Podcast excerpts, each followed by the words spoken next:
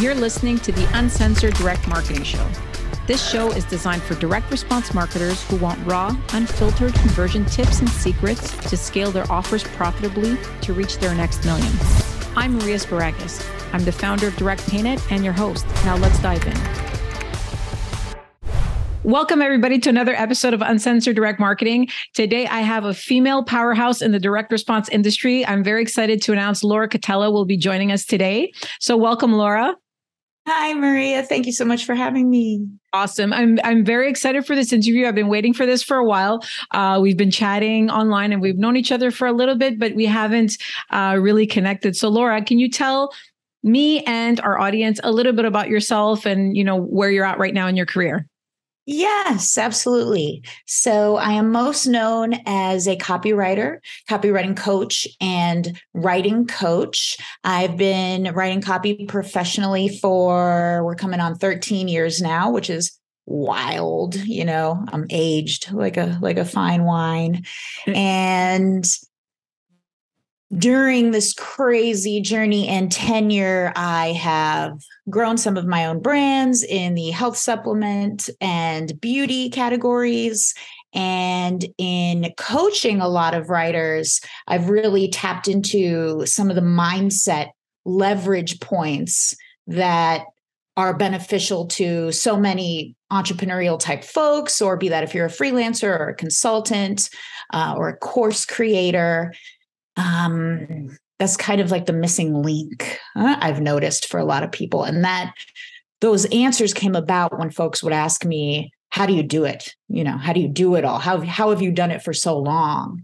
And when folks, you know, maybe some of your audience um, feels like they want to bounce around from one thing to another, or if Um, you, for the folks who are watching, feel like an imposter in one category or another, or if you're going to be exposed, we may not always realize how often that holds us back. Yeah. And getting to unlock that door for people to storm out of is incredibly uh, fulfilling. So, so you're talking a lot about mindset, so I'm going to just get right into it. Mm-hmm. What happens to you? Like, I mean, everybody has bad days, right? Everybody has a time when maybe they don't feel good enough, or they did something wrong, or they didn't perform the way they did. So in your case, when that happens, what are two or three things that you do to get yourself out of the funk and kind of push forward? Man, thank you so much for asking me that, because I felt that way literally like last night and this morning. You know, and it tends to creep in at the end of the day, for me anyway, when I'm just laying in bed and I'm feeling like I'm not as far along as I want to be, right? And I have a few, but my most favorite and useful way to get out of this is to remember to think long-term. Humans are not hardwired to think long-term. Like the average lifespan was thirty, like a century ago, like really yeah. not long ago. But I think for so many people, especially those who are watching, if they could remember, there's a there's a high chance that if people just stick with what they're doing at the rates that they're already at, they will get there and they will get what they want. You know, it's like if you put in Uh, a destination on Google Maps, right? Say you have to get somewhere very, very important, right? And you have to be there in five hours. You put in the destination and the map says, you'll get there in three and a half hours. Does it make sense to speed then? Does it make sense to run a red light, right? No. And yet in, for so many business people, we speed, we run red lights, and that's where we actually get derailed and held back versus taking a deep breath and staying the course, staying the path. So when I'm in my shit, which again, it does happen to all of us, doesn't it? Yeah. To myself, Laura, you're on track. Stay the course. Awesome. Well, I mean, I, I agree with you. I have, I've been doing this. I've been in, I guess, online industry for about sixteen years. Obviously, I started in a, a very different path. I'm not a writer, but I was doing, uh, working in the adult space on the business side. And when people ask me, similar to you, I feel like if I just go through the motions, I keep doing like consistency. Like mm-hmm. this podcast, you know, it started twenty downloads, thirty downloads. Okay, keep going, keep going, keep going. Let's see how far we can get. So consistency and seeing the long term, that's the seeing the long term is hard for me sometimes because I I like instant gratification. Like I like I like doing something and getting like a hundred bucks from it right away, you know? So it's kind of yeah. hard, you know, sometimes to to think, okay, what am I going to be? But do you envision yourself? Like, do you have a goal of like, I want to be this or this successful or whatever. And you kind of have that stored in your brain. So whenever you get there, you have that goal in mind. I try to, uh, you know, I'll, you might hear so many other gurus who are like, you know, visualize and manifest and say yeah. you already have it and all of this stuff. And I dabble around in it. I wouldn't say that's like my swimming pool, so to speak, yeah. but I do try to focus on process-oriented goals versus the outcome, right? Because when you put an offering out there, you put your podcast out there, of course you want it to take off and go viral and get hundreds and thousands of downloads really, really quickly. And that would be great. Um, but as if you stick to a process-oriented goal of, well, no matter what happens, I'm going to create one hundred episodes of the podcast. Yeah. And sometimes it's on that ninety-ninth, hundredth episode that you finally get that, that virality or at least that momentum that you were looking for. Yeah, so process-oriented goals help me with that. That's awesome. So have you ever taken your Colby score, by the way? I have not. I have not. Oh, I ha- it's the best. It's the best. Uh, it's not, I wouldn't even really call it a personality test. It is more about how you work and how you interpret information and how you interact with the world. And oh. so there's a category in it called quick start. And if you're a high quick start, which a lot of entrepreneurs are, you you probably are one, yeah. you know, it's something if you hear an idea that you like and you want to implement, it's almost like you have an itch, like to do it. Yeah, yeah no, I mean, one of my biggest, uh, you know, and I, and I feel like you're giving me advice, but, you know, I, I feel like a lot of entrepreneurs are like this too, is that I, I'd like to see instant gratification. I am consistent. Uh, but, you know, the thing about my personality that most comes out is that I'm always wanting to learn something else. I need challenges and I I, I get bored easily, which I hear a lot from people. And it's a, you know, shiny object syndrome and, mm-hmm. you know, seeing that like, hey, I've been doing this for so long. What if I do this? What if I do that? So how do you balance that? Because you're so, you know, you're a copywriter, you're a marketer, uh, marketer, offer owner. You do so much. Like, how do you avoid, you know, always kind of bouncing around? Well, I think that, funny enough, getting better at avoiding the bouncing around also comes with time. Because I think there is a stage at the beginning of our journeys where it makes sense to dabble and try different things if you're interested in them and you have a proclivity co- towards them.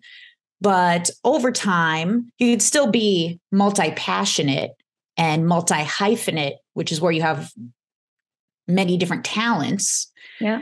But you kind of know your three or four buckets that those fall into versus, and we see these type of ads all the time, right? You might see, or, or at least content, right? Here's this great TikTok affiliate marketing strategy, you know, you could get paid twenty bucks per lead, right? Yeah. And I'm like, well, shit, I could do that. But now, I, now after all these years, I know it's not in, it's not in one of my buckets. So that's another thing that.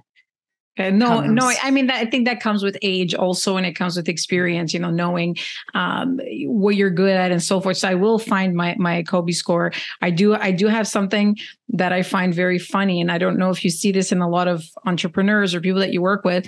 I make decisions very quickly, like abnormally quickly, like abnormally, mm-hmm. like my husband sometimes will be like, just think about it for like a second. I'm like, no, no, no, just do this. And I always say that it's just better to make a decision and correct later, because odds mm-hmm. are I'll figure it out versus sit there and ponder about something for, you know, a week, two weeks, three weeks. It is what it is. Just get it done. Uh, and I, I, I'd be curious to know what my personality, what, what that's says about me. Uh, and, and, and it's, it's, it's sometimes it, it gets people all annoyed with me because my team, I'll do that. Like we're on a call and I'll make like six decisions in like five seconds. And they'll be like, no, no, don't you want to analyze? I, I don't want to analyze, analyze anything. I just want to get shit done. Yes. so, so I, I will, I'll get you uh, to give me some information about the quiz and we're going to, we're going to pop it down in there. I think it'll give some people some insight. So are you finding that freelancers and entrepreneurs are very similar, uh, because you talk a lot about entrepreneurs and mindset, but is that the same mindset for freelancers as well? I think yes, for a lot of the freelancers that I have coached, at okay. least. A lot of them became freelancers because they want this level of freedom and autonomy, right? Um, they don't want to be tied to a nine to five, you know, whatever freedom and autonomy means to you. You want to be able to travel. Um, they want to set a good example for their family about what they can do as a, as a free individual. Yeah. What an interesting phenomenon that I find in my coaching is, because then a freelancer gets to a certain level, they become very familiar with how to get new clients, how to serve them, and, you know, the good freelancers, right? Yeah. How to do a really good job. And then they want to go to this next tier, which is, well, creating their own products or creating their own offers, doing more consulting versus ongoing, in my case, copywriters, right? Writing the words of copy. And then they hit another ceiling, because when it comes time, if they want to boost, you know, their, their monthly recurring revenue, they go to the familiar, which is taking on another client. Oh, I'm, I'm going to get another client. Or if they lose one client and their income dips, they go back to the familiar of taking on another client. And yet what they really want to do is try this new thing and put out this new offer. But because it's unfamiliar, I work with them to break down the micro steps they could take.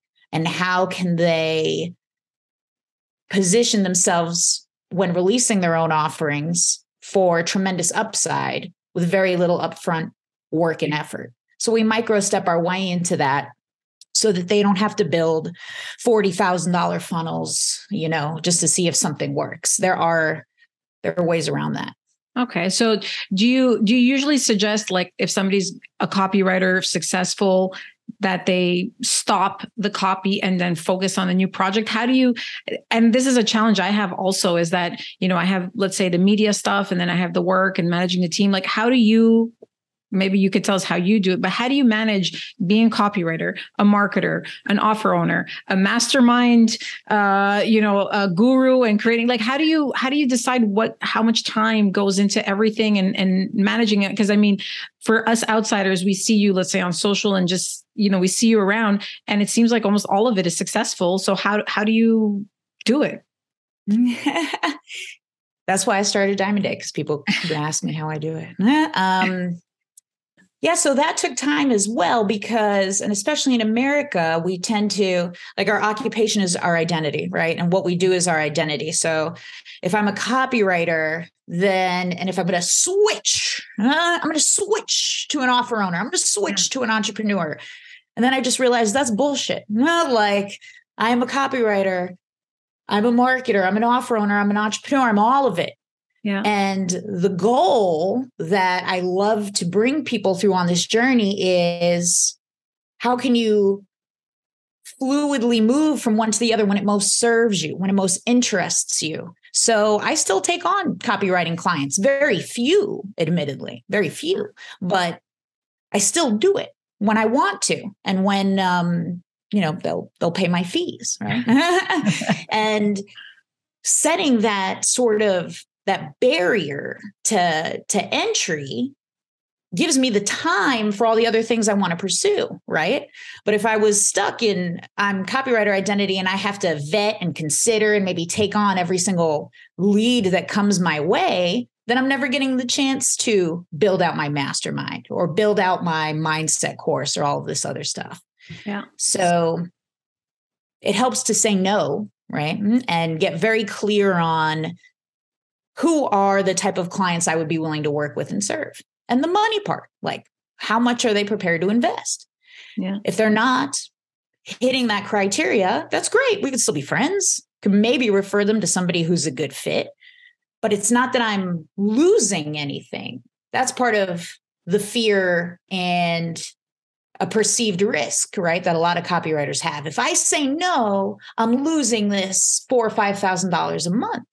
What if you're actually opening yourself up to everything else you could create, and you're not losing anything? Now, yeah. Of course, that's going to require some discipline.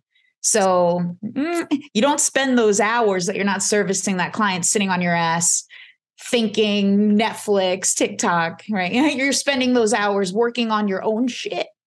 Yeah. And I think that sort of prioritization and delineation of time is one of the ways that I'm able to do it. Well, that's, that's interesting, you know, prioritizing and, you know, prioritizing is something that again is, is, I don't think it's a sexy topic, but it's, it's, it's important. And a lot of people just do things chronologically. And I mm-hmm. used to do this myself. Like I had an inbox and I just go do one after the other. And I started myself doing, I was like, well, you know, who's going to bring me the most money? That's yeah. who gets answered to first. You know what I mean? And mm-hmm. what's the best opportunity and what do I enjoy doing the most? So um, that's interesting that you say that is, you know, prioritizing and really blocking off time seems to be uh, quite a nice way of, of managing your time. Now, out of all these things, though, that you're doing, what's your favorite? Like what you're like, what are you the most passionate about right now that you're like, I, I would want to do this one hundred hours a week? You know what? I love speaking on stage. I really love teaching on stage. Um, I like to be motivational too, uh, but I'm just not a big fluff, I'm not a big fluffer, you know. I even watch like some training on how to be a really good public speaker. And a lot of it is, is teaching you how to be a better fluffer, okay. which I think there's utility to that here and there, getting people pumped up or giving them a little like slogan, you know, that they could say or they could cheer or whatever, like I'm a funnel hacker, you know, stuff like that. um, but I really love teaching. And that was something I struggled with in my identity too, all because of one silly quote, those who can't do teach, right? Hmm. Which is such bullshit. Like Einstein was a teacher, you know, like people who can do can also teach, and teaching is a skill and a gift. So I really love being able to teach seemingly complicated stuff, be that about messaging or positioning or structuring an offer or the mindset you have to have to be able to do all of those things in a way that is simple and makes people understand that they can do it and that they can mess up and still be okay. You can mess up and still be okay. You can have an offer that flops, crickets, and still be okay. Trust me, it happens to me all the time. You know, yeah. And if I'm living proof, you have no excuse. Go get your shit out there. So, so that, so now let me, let me, let me put you right in the, in the line of fire. Tell me something I really bombed. Like something I was like, oh, that was really bad. uh, okay. I got a fresh, I got a freshie too. Oh, okay. Good, good. Juicy. Still on there. So I wait, and the chip on my shoulder may come out to one of the, I'm going to divert first with a story. One of the, one of the gals, because my coaching clients help me all the time and I always give them credit. So one of the gals I mentor with, uh, her name is Alyssa Dillon. She just ran an event called Moneymaker Alive. It was great. I got to speak at it, and she has a chip on her shoulder. I noticed it when she's on stage, and she'll talk about, you know, people who dropped out of her mastermind right there on stage. And you can just see she's a little bit pissed off about it. And I liked that. You know, most people are not so raw and authentic, and when things go wrong and people say no to them and, and stuff like that. And I think it's part of, she's got a really magnetic tribe. You know, they're just glued to her. They love her.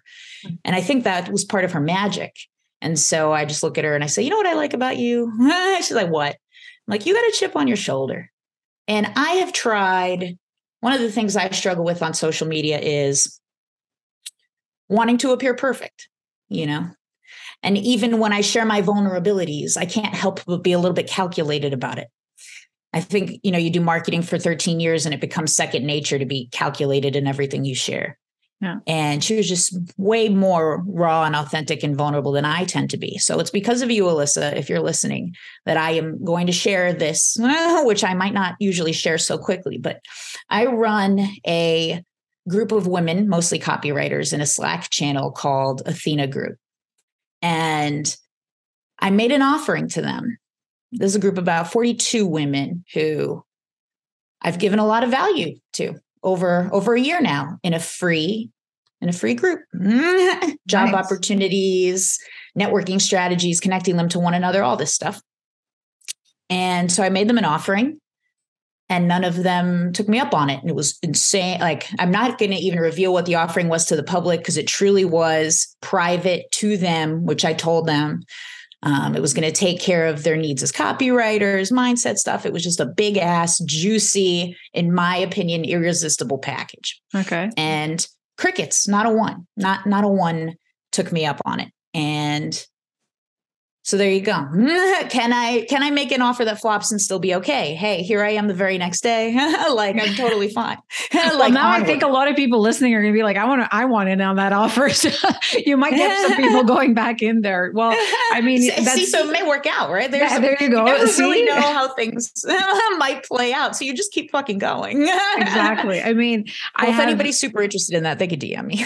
Oh, okay. There you go. Okay. So we have an offer. We're going to be putting some links down below in the episode, guys. We're going to have a couple of things, but yeah, I mean, you know, you don't know something that flops, like how in a couple of, a couple of weeks, a couple of years, something, yes. something comes back. I mean, it's, you know, it's karma and, and, and just energy, I feel, moves in different directions.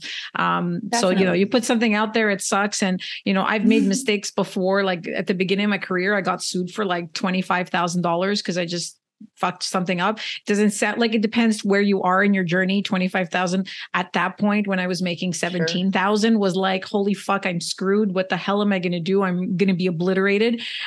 And, I, you know, I learned a couple of things and it actually really helped me in my business because I knew not to make that mistake. So I was actually very grateful for that lawsuit um, mm-hmm. because I was like, I am never going to fucking say shit like that to a client. So that was, that was good. But you're talking about, you know, women and so forth. Do you find, you know, when you're coaching women versus men and entrepreneurs, women versus men, is it very different? Is there something that's like really defining for men versus defining for women? Generally, no, but I would say one of the more subtle yet important differences that I've seen is women crave more permission and men crave more clarity. Okay. Men, men, uh, the men that I coach, you know, they're more like, I could do this, or I could do this, or I could do this. And, you know, I could I could do whatever I want. I'm just not sure which thing to do. And sometimes they're not sure why they're doing the thing uh, that they are doing. Uh, um, so those are all clarity type questions to me. Yeah. Whereas women will generally say, I know I want to do this, but I'm just not ready yet. Or I need to do this other random ass thing first. Or I need some sort of permission or some sort of proof or somebody to say that I'm allowed uh, to talk about this, or I'm allowed to offer this. And so I'll tell them I'm the anointer and I've anointed them ready and they're ready to go. And I say that to break the automation and cast the light on how silly this concept of somebody else has to give you permission is, especially in this, you know, you're not, uh, conducting brain surgery on anybody, you know. For sure. Yeah. You're not, it's not mm-hmm. a life. I mean, it's, you know, people's money is important, but it's not a life or death situation. So do you find like when you're, you, there's those subtleties, but in terms of like making money and so forth, are women now, uh, at least in your sphere, starting to command the higher rates and stuff like that? Do you still find that women have that kind of money block or, you know? I do. I sure do. And how do you, how do you um, overcome that? Give, now you're giving me advice specifically. I'm sure a lot of women listening are going to feel the same. So one thing I find helpful in, because I also charge a lot, and that's why I, I hear no a lot, which is fine. It's part of the course. Um, the, the fee that you're asking for is a call for your clients to step up. The investment that they're making in and of themselves is going to create a shift. They're going to place a value on whatever it is you go through with them. It's going to up-level them, just the act of investing. That's why when you get people who join a mastermind or whatever, they've made some sort of investment in themselves, they feel different before they've consulted with you. They feel different before they've absorbed the course, whatever it is, because they've done the thing. So by you saying what your rate is, you're actually giving them the opportunity to become more empowered by working with you. And thinking of it that way could begin, and it's practice, could begin to alleviate that, that moment of cringe. Would you say you're tied to the outcome? Um, yes, because I, I often do more than I should, um, because I feel like, again, I don't know what I don't know. Well, well let me just, let me just um, make my question more clear real quick. Are you, are you attached to the outcome of them saying yes or no to you? Right now? No. Mm-hmm. That's good. Yeah. Cause I'm, you know, I, I've reached a certain level, made some certain investments, and I, I'm, you know, financially I have, you know, I know like I've done a, lo- a little bit of work on myself, and I do have some money blocks and things that always came in just because of my childhood and a lot of, you know, I don't like to make excuses, but I lived, you know, some, some hardships uh, mm-hmm. financially when I was a kid. I started working when I was like thirteen and all this stuff, just cause, you know, money was a big focus in my family and, and financial freedom. Uh, but now, you know, I, I, I like to get projects, but if somebody says, no, it's not going to be like, I don't have food on the table kind of thing, or I can't pay my rent or, or anything like that. So right. There's always a, less stress.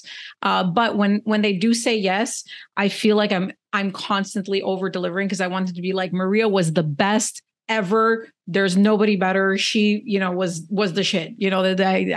I, I didn't make any mistakes by, by hiring her. So there's always that kind of looking for, um, you know, some approval, I guess, of some sort, just to kind of continue like patting myself on the back that, yeah, I know what I'm doing kind of thing. Mm-hmm. And do you think there's anything wrong with that part of it?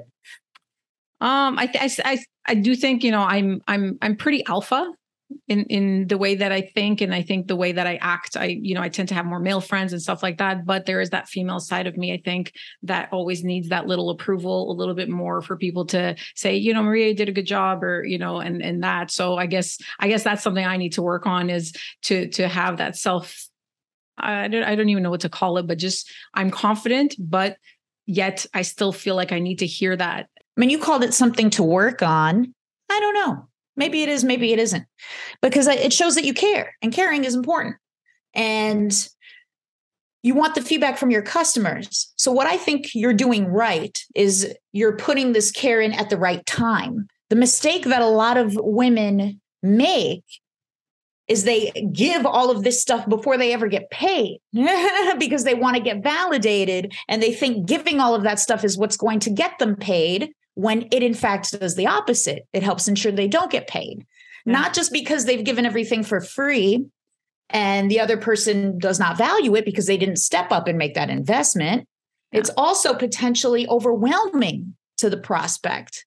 So I had a client who would get on, she told me she had a time management problem. And I'm like, time management problem. What are you doing with your time? She's like, I'm on these hour long, two hour long sales calls. Why do sales calls last two hours? And she's saying, well, you know, I'm giving them all this value. I'm telling them all these things they could do. I'm like, are you closing anybody? She's like, no. Like, one, yeah, the, the obvious is you're giving everything away for free, and that's a problem. But the other problem is you are overwhelming them. You are not putting them on a path to make a decision to hire you. Yes. So you only get to be on the phone for twenty minutes. And then you they make the choice, yes or no, and you move forward. And so, but it's so funny. She thinks the problem is time management, but it's actually this, I'm, I have to prove myself. I have to prove myself. I have to prove myself. Yeah. One of the ways I help with that generally, because from what I'm hearing from you, there's some of the same, you just do it at a better time after they've paid, which is a huge improvement. Huge. That's I learned that after a couple of years, because I used yeah. to for other customer did. I talked to people for like hours, and that, yes. that had to stop. Yes, exactly. Huge improvement. Um, But I tell myself, B, don't prove. So at networking events, for example, and we go to a lot, and there's this, what do you do? What have you done? And you kind of get into this performance and you do the dance.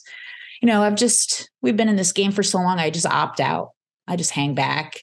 Sometimes people ask me what I do. I say, I'm a poet. I'm like, I don't even know how they let me in here. They're going to kick me out any second. And then, and then people laugh and they'll ask follow-up questions. And I may say something like, uh, what I'm most, what I'm most known for is being a copywriter. So there's like this, this cool embedded authority. Like people know me as a copywriter. It's true. It's a fact, you know, I'm not bullshitting. Yeah. Right. Yeah. Um, but it also takes this pressure off of, I'm a copywriter and I've done all these millions of dollars in sales, blah, blah, blah. Just much more hanging back And that turns out to have a gravity to it, right? People want to come to you and people want to know you. So that's a little mantra I'll run in my head. Be, don't prove. That's, that's nice. Been helpful. And the community piece is so important. Yeah. You know, for my friends out there and anybody who's watching who struggles with anxiety uh, or spiraling thoughts or anything like that, I would really encourage you, please, please, please, never worry alone. Never worry alone. That's when it gets dark. That's when things get worse. Reach out to anybody and have that group, s- establish that group when things are good. So that's, you know, I think of it as a water slide. And then, okay, I just got to go down my water slide to the group. It's already there. So that you have the the group of people to go to when when you're in a darker place. It's so important. Yeah. And it, I mean, it is, it is hard to network in general. So, uh, you know, how, how do you find these groups? How do you, how do you get like, I mean, there's people that are rallied around you. So I feel like it's easy, right? Easier for you right now. Cause you're, you know, obviously you're Laura Catella and you've done so many great things, but for people out there kind of looking to find their group, do you find masterminds are the best way to go? Do you, how, how do you go about finding your people? That's a great question. Um, I mean, for our community, our communities are my people. And a lot of us and those who are watching have probably felt like oddballs or they don't quite fit in because for whatever reason, they're a little bit different than the normal pack of, you know, you, you go to work and you come home and you watch T V and you go to bed and all that. So ever since the first internet marketing event that I went to, I was like, oh, ah, here, here we are. You know, we can talk about marketing and conversion rates and all this nerdy stuff that, you know, well, you try to talk to your friends and family about, oh, you know, that the button on that website should really be in a contrasting color. I'm like, what? You're so boring. What are you talking? Like, get a life. But like, we could stay up until three a.m. talking about that stuff. And then that opens up to other conversations about mindset and identity and all of that, all that cool stuff too. So yeah, I, I love masterminds. I always have. I'm a big believer in, in pay to play. You know, if you want to, and if you're able to invest in a mastermind that feels a little bit like a stretch, it's never not up-leveled me. It's never not gotten me the R O I. It's ne- like I've been able to connect with so many people, amazing people with decades more experience than me. So in just one conversation with them, I could get ten years of experience downloaded into my brain, you know, and luckily I'm one of those people who can learn, not always, but sometimes I can learn from the mistakes of others without having to do the same mistakes they made. And that, who knows how much fucking money that has saved me, right? So investing in a mastermind, whatever the stretch is for you, because they're available at any tier. Um, couple thousand dollars a year, all the way up fifty, one hundred thousand dollars a year, whatever it is. But that is what will give you that exponential leap and those connections that you wouldn't otherwise have. And when people say stuff like, and it's not many folks in our community anymore, but I remember when I was a, a beginner and so I was hanging around more beginners, they would want everything to be free. Why are you, if you're so great and you could teach us all this, well, why wouldn't you teach it for free? But the irony is, is the person saying that also wants to make money. Yeah, well, it's like, well, no, no wonder you're not making money because you want everything to be free. And then therefore, everything is free to you, but it's really nothing. You really have nothing, right? Yeah. So I think of it as the pipe, right? There's just one money pipe. Okay. And if you're clogged on the end that goes out, the receiving end is clogged. It's the same fucking pipe. Yeah. So big believer in, in pay to play and pay to get into these rooms um, that you norm- normally wouldn't get in. So Laura, let me ask you one final question. Um, this is, a, we're going to go back to a little bit of tactical, sure, because I'm, I'm curious to hear a little bit of the tactical information. You know, you went from all these different roles. Is there something not mindset related that maybe uh, like skill wise, like you're a copywriter? How did you become a marketer after being, you know, because I feel like marketer is a more kind of umbrella term where, you know, you can buy traffic, you can, you know, run a list and all this kind of stuff. So how did you do that specific transition? Was there somebody that was instrumental or some course that you took? So Stefan Georgia was okay. a huge inspiration. Um, you know, and many people in our space know the story of, I showed him what copywriting was, but what we don't often talk about that much is when I saw him create his first supplement offer, I was like, oh, I could do that. And it had gotten to the point where just in wanting to be a phenomenal copywriter, you're going to learn a lot of other stuff, right? You're going to see, honestly, thinking of it in terms of like the funnel, a sales funnel in terms of, well, where's the hole? And this might sound like basic instruction, but it's wild how many people still mess this up, especially when they're in it, because it's much harder to see. Yeah. But if you look at, here's, here are your front end ads, here's the opt-in page, here's the offer page, whatever the funnel looks like. And if, and I learned as a copywriter to begin to look for the hole, like where's the big drop-off rate? Like, is there a good click-through rate on the ad, but the opt-in rate is poor? Okay, then it's the opt-in page. Or if they're opting in and not buying, then it's the copy on that page. Or if they're not taking the upsell, okay, we can improve the upsell. Where's the hole? Where's the leverage point? Where's, where's the small hinge that opens the biggest door that could get us the most exponential gain? And viewing everything about marketing through that, right? So if I were to analyze somebody's E S P and everything that's going on in there, okay, how well are we inboxing? What is our open rate? And just, you look for the hole in the emails, you look for the hole in the funnel, so on and so forth.